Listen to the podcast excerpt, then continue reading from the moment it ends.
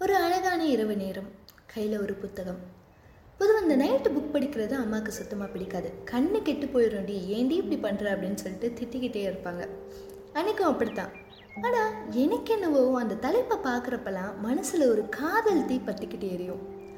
அவ்வளோ அந்த தலைப்பு மேலே ஒரு அளவு கடந்த ஈர்ப்பு அப்படின்னு கூட சொல்லலாம். இன்றைக்கி கண்டிப்பாக நம்ம மனசுக்கு இந்த கதையை விடையாக கொடுத்துடணும் அப்படின்ட்டு அந்த புக்கை நான் கையில் எடுத்தேன். ஜெயகாந்தன் அவர்களோட சில நேரங்களில் சில மனிதர்கள். புத்தகத்தை எடுத்து கையில் வச்சுட்டு அட்டப்படத்தில் இருக்கிற அந்த வார்த்தைகளை தொட்டு பார்த்தேன் என்னையும் அறியாமல் என் மனசும் மூளையும் இன்னொரு கதைக்களத்தை நோக்கி பயணிக்க ஆரம்பிச்சது. தடுத்து நிறுத்த கண்டிப்பாக மனசு இல்லை. ஏன்னா அன்னைக்கு அப்படி ஒரு கதை உருவாகலைன்னா இன்னைக்கு இந்த படைப்பு இல்லை. ஆமாம் சிறுகதையாக இருந்தாலும் அந்த கதையோட ஆழம் பெரும் கடல்னு தான் நம்ம சொல்லணும். பலரோட மனசுல நெருப்பையும் சிலரோட மனசுல ஒரு திருப்தியையும் எரிய விட்ட ஜெயகாந்தன் ஐயா எழுதின அக்னி பிரவேசம் தான் இந்த சில நேரங்களில் சில மனிதர்களுக்கான ஒரு பிள்ளையார் சுழி. இந்த படிப்பு அரை நூற்றாண்டுகள் கடந்தும் இன்னும் அதோட மதிப்பையும் சுவாரஸ்யத்தையும் கேள்விகளையும் சர்ச்சைகளையும் இழக்காம இன்னைக்கும் அதுக்கான இடத்தை நிலைநிறுத்தி வச்சுக்கிட்டு இருக்கு. ஆயிரத்தி தொள்ளாயிரத்தி அறுபத்தி ஆறுல விகடனில் வெளிவந்த ஒரு சிறுகதை இது அக்னி பிரவேசம். கதையோட நாயகி பேரு கங்கா.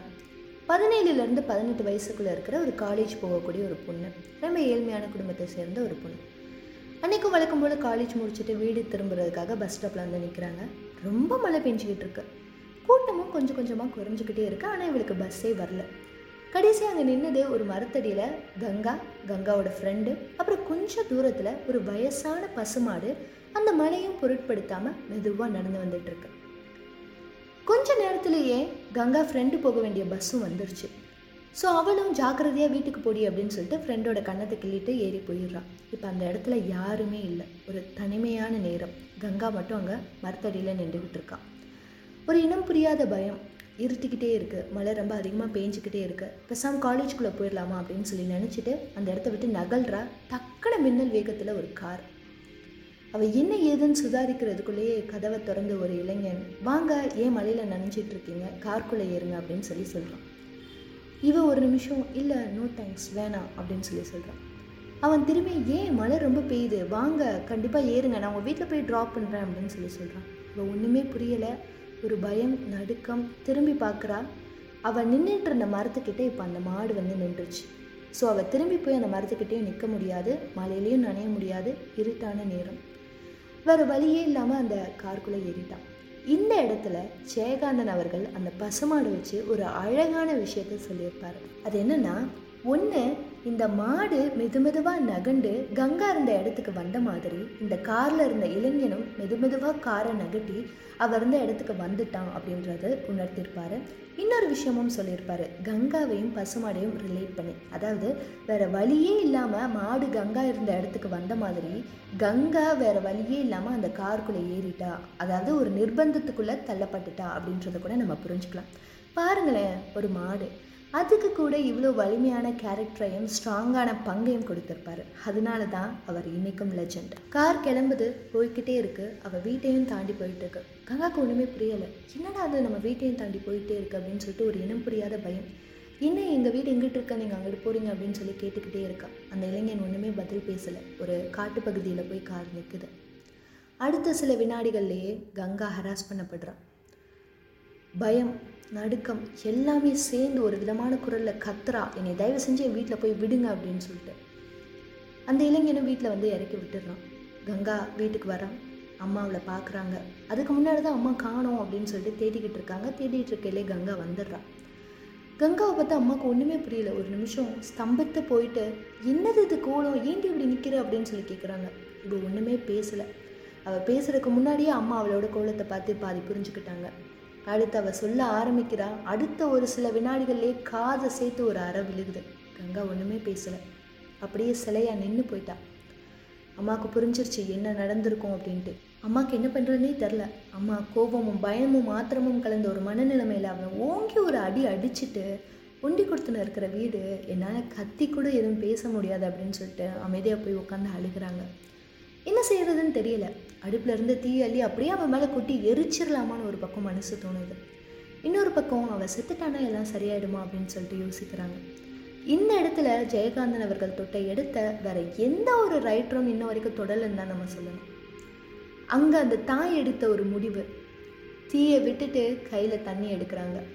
பொண்ணை இழுத்து உட்கார வச்சு எல்லா தெய்வத்தையும் மனசில் வேண்டிக்கிட்டு கொடங்கொடமா கொடகொடமா தண்ணியை ஊற்றுறாங்க என் பொண்ணை பிடிச்ச கஷ்டம் எல்லாம் இன்னையோட போயிடணும் இந்த தண்ணியோட தண்ணியாக போயிடணும் அப்படின்னு சொல்லிட்டு அவளை குளிப்பாட்டுறாங்க.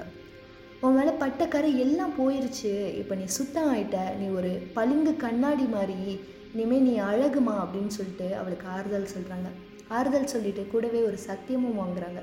இந்த விஷயத்த நீ யார்கிட்டையுமே சொல்லக்கூடாது அப்படின்ட்டு. கங்கா மறுநாள் வழக்கம் போல் காலேஜுக்கு போகிறான் கங்கா வழியில் இன்னொரு காரும் இன்னொரு கார் வழியில் கங்காவும் குறுக்கிடக்கூடாது அப்படின்ற ஒரு விழிப்போடு நடக்கிறான் ரோட்லேயும் சரி வாழ்க்கையிலையும் சரி. இப்படி கங்கா அவளுக்கே தெரியாமல் தவறுன்னு கூட அறியாத நேரத்தில் ஒரு ஆண்னால் தவறு நடக்குது. அந்த அந்த பெண் அவங்க அம்மா கிட்ட சொல்கிறா அதுவரை நார்மல் கதையாக இருந்த இந்த சிறுகதை பெரும் புயலாக மாறினதுக்கு காரணம் அந்த தாய் செஞ்ச செயல். அது எப்படி அவங்க அப்படி செய்யலாம் அப்படின்னு சொல்லிட்டு அந்த சமூகமும் வாசகர்களில் சிலரும் பெரும் எதிர்ப்பை காட்டினாங்க. சப்போர்ட்டும் கிடைச்சது பட் அதை விட எதிர்ப்பலைகள் தான் அதிகமாக இருந்துச்சு. இந்த ரெண்டாயிரத்தி இருபதில் இப்படி ஒரு கதை முடிவை சொன்னாலே முன்ன பின்ன பார்க்குற நம்ம சமூகத்தில் ஆயிரத்தி தொள்ளாயிரத்தி அறுபத்தி ஆறில் இருந்த சமூக சூழலில் இதை சொல்ல ஒரு ரைட்டருக்கு எத்தனை எத்தனை துணிவும் மனப்பக்குவமும் வேணும்? அக்னி பிரவேசத்துக்கு வந்த எதிர்ப்புகளுக்கும் விமர்சனங்களுக்கும் ஜெயகாந்தன் ஐயா அவர்கள் நான் யதார்த்தத்தை தான் சொன்னேன் அப்படின்ட்டு எவ்வளோ சொல்லியும் சமூகம் கேட்கல. அதுக்கு பதில் சொல்கிற விதமாக இதை மையப்படுத்தி நாலு வருஷம் கழித்து ஒரு தொடர்கரையை எழுத ஆரம்பிக்கிறாரு. அதுதான் சில நேரங்களில் சில மனிதர்கள். கங்கா அப்படின்ற பொண்ணுக்கு அந்த பிரச்சனை நடந்தப்ப அவங்க அம்மா அக்னி பிரவேசத்தில் வர மாதிரி நடந்துக்காம சமூகம் எதிர்பார்க்குற மாதிரி முடிவு எடுத்திருந்தா என்னென்ன பிரச்சனைகளை ஃபேஸ் பண்ணியிருப்பாங்க? என்னென்ன கோணத்தில் அவங்க வாழ்க்கை மாறி இருக்கும் தடுமாறி இருக்கும் வழி மாறி போயிருக்கும் அப்படின்றத ஒரு தொடர்கதையாக பதிவு பண்ணியிருப்பாரு ஜெயகாந்தன் ஐயா. செவன்டீஸில் மக்களோட வாழ்க்கை முறை அப்படிங்கிறது ஒரு வட்டத்துக்குள்ளேயும் கட்டத்துக்குள்ளேயும் இருந்த சமயங்களில் இவர் இந்த கதையில் சொன்ன விஷயங்கள் கண்ணோட்டங்கள் எல்லாம் பலராலேயும் விமர்சனங்களுக்கு உள்ளாக்கப்பட்டுச்சு. பல எதிர்ப்பலைகளையும் உருவாக்குச்சு. ஆனாலும் பத்திரிகை சுதந்திரத்தை சரியான முறையில் பயன்படுத்தி விடாமுயற்சியாலையும் பல போராட்டங்களை கடந்தும் நேர்த்தியா ஜெயகாந்தன் அவர்கள் இதை செஞ்சு முடிச்சிருப்பாரு. அக்னி பிரவேசத்துல இவர் படிச்ச கிளைமேக்ஸ் இன்றைய காலகட்டத்துக்கு ஒரு பேரறிஞராகவும் அந்த காலகட்டத்துல புரியாதவங்களுக்கு பெரும் தவறாகவும் தெரியும். சில நேரங்களில் சில மனிதர்கள். இந்த அற்புத படைப்பு உருவாக காரணம் எழுபதுகளில் இருந்த சமுதாய கட்டமைப்பும் அதனோட பார்வையும்னு கூட நம்ம சொல்லிடலாம். தலைப்பை பார்த்தாலே அதில் ஒரு எளிமையும் வலிமையான அர்த்தங்களையும் பல கேள்விகளையும் விடைகளையும் கொண்டது அப்படின்னு சொல்லிட்டு நம்ம புரிஞ்சுக்க முடியும். இந்த புத்தகத்தை படிக்கிறப்ப கங்கா அப்படின்ற கேரக்டரை பார்க்குறப்ப அந்த பெண் மேலே நமக்கு அனுதாபம் வரும் இரக்கம் வரும் மரியாதை வரும் கோபம் வரும் வெறுப்பு வரும் பாராட்ட வரும் அன்பு வரும் விரக்தி வரும். இப்படி பண்ணியிருக்கலாமே அப்படி பண்ணியிருக்கலாமே இது சரி இது தப்பு அப்படின்ட்டு பல உணர்வுகள் நம்ம மனசில் வரும். அதுதான் ஜெயகாந்தன் ஐயாவோட பெரிய பலம்னு சொல்லலாம். வில்லன் கேரக்டரும் இதில் இருக்கும். பட் யார் வில்லன் அப்படின்னு சொல்லிட்டு நம்மளால சொல்லவே முடியாது. வில்லனை சொன்னதும் நம்ம தமிழ் படங்களில் வர மாதிரி கெட்டது மட்டுமே பண்ணுற வில்லனாக காட்டியிருக்க மாட்டாங்க. அவங்க பார்வையில் அது எப்படி இருந்திருக்கும் அப்படின்னு சொல்லிட்டு ரொம்ப ஜென்யூனாக கொண்டு போயிருப்பாரு. இந்த கதையை பற்றி இப்போ நம்ம பேச வேணாம் அப்படின்னு சொல்லி நினைக்கிறேன். ஏன்னா ஒரு புக் ரீடர் நிறையா சுவாரஸ்யத்தை விரும்புவாங்க நிறையா ட்விஸ்ட்டை வந்து எதிர்பார்ப்பாங்க. ஸோ இந்த மாதிரி இருக்கவங்களுக்கு இந்த சில நேரங்களில் சில மனிதர்கள் பெரிய வரப்பிரசாதம் ஸோ படித்து அதை உணரும் போது இன்னுமே ரொம்ப சுவையாக இருக்கும். ஒரு சின்ன விஷயம் சொன்னால் கூட இந்த கதையோட சுவாரஸ்யத்தை குறைச்சிருமோ அப்படின்னு சொல்லிட்டு தோணுது. அதனால இந்த கதையை பற்றி இப்போ நான் ஒன்றுமே சொல்ல போகிறதில்ல பட் ஃபுல்லாக படித்தவங்க கண்டிப்பாக மூணு நாளாவது இந்த கதையோட தாக்கத்திலேருந்து வெளியே வராமல் இருப்பாங்க. அதனால தான் இந்த கதை இன்னும் பெருசாக பேசப்படுது. அப்பார்ட் ஃப்ரம் திஸ் ஸ்டோரி அந்த வார்த்தையை எடுத்துப்போம். நம்ம வாழ்க்கையிலையும் சில நேரங்களில் சில மனிதர்கள் கண்டிப்பாக இருப்பாங்க. இன்னும் சொல்லப்போனால் நாமளே சிலருக்கு அப்படிப்பட்ட மனிதர்களாக கூட இருந்திருப்போம். உதாரணத்துக்கு ரோட்ல லிஃப்ட் கேட்குறப்ப கொடுக்குற ஒருத்தர் கொடுக்காத ஒருத்தர். பஸ்ஸில் இடம் கொடுக்குற ஒருத்தர். கோவிலில் நம்ம பார்க்குற மனிதர்கள். பாடம் சொல்லி கொடுக்குற வாத்தியார்கள். உடன்பிறப்புகள் சொந்தங்கள் நட்புகள் தெரிஞ்சவங்க தெரியாதவங்க சக ஊழியர்கள் இப்படி எத்தனை எத்தனையோ மனிதர்களை கடந்தும் கூடியும் தான் நம்ம வாழ்க்கை கட்டமைக்கப்படுது. அதில் நூறு சதவீதம் யாரும் நல்லவங்களும் கிடையாது கெட்டவங்களும் கிடையாது. எதுவுமே நிரந்தரமான தன்மை அப்படின்னு சொல்லிட்டு யாருக்குமே கிடையாது. நல்லதும் கெட்டதும் அந்தந்த சூழ்நிலையில் அந்தந்த நேரத்தில் ஒருத்தர் மனநிலைமைக்கு ஏற்ற மாதிரி எடுக்கப்படுற முடிவை பொறுத்து தான் அமையுது. சில நேரங்களில் சில மனிதர்கள் நல்லவர்களாகவும் அவங்களே சந்தர்ப்ப சூழ்நிலையில கெட்டவங்களாகவும் மாறுவது தான் நம்ம மனித இயல்பு. இதை புரிஞ்சுக்கிறதுக்கே பெரிய ஞானம் வேணும். இதை புரிஞ்சுக்கிட்டாலே போதும். வாழ்க்கை ரொம்ப ஈஸியாயிடும் சின்ன சின்ன ஆறுதல் கோபம் உதவி அரவணைப்பு துரோகம் தேவைன்னு ஆரம்பிச்சு நம்ம வாழ்க்கையவே புரட்டி போடுற அளவுக்கு சில மனிதர்கள் சில நேரங்களில் நமக்கு அமைச்சு கொடுக்கறது தான் வாழ்க்கையோட யதார்த்தம். அந்த அமைப்பு தான் அழகு. சில பேர் தான் நம்ம வாழ்க்கையோட டேர்னிங் பாயிண்ட்டாகவே அமைவாங்க. அது நல்ல மாற்றம்னாலும் சரி கெட்ட மாற்றமாக இருந்தாலும் சரி. நல்லது மட்டுமே பண்ண கடவுளாலேயே முடியாதுங்க. ஸோ நமக்கு முடிஞ்ச அளவுக்கு நம்ம கூட இருக்கவங்களோட வாழ்க்கை முன்னேறதுக்கு சின்ன சின்ன விஷயங்களை செஞ்சுட்டு நாமளும் சில நேரங்களில் சில மனிதர்களா நல்ல மனிதர்களாக வாழ கற்றுக்குவோம்னு சொல்லிக்கிட்டு நான் உங்களுக்கு டாட்டா பாய் சொல்லிக்கிறேன்.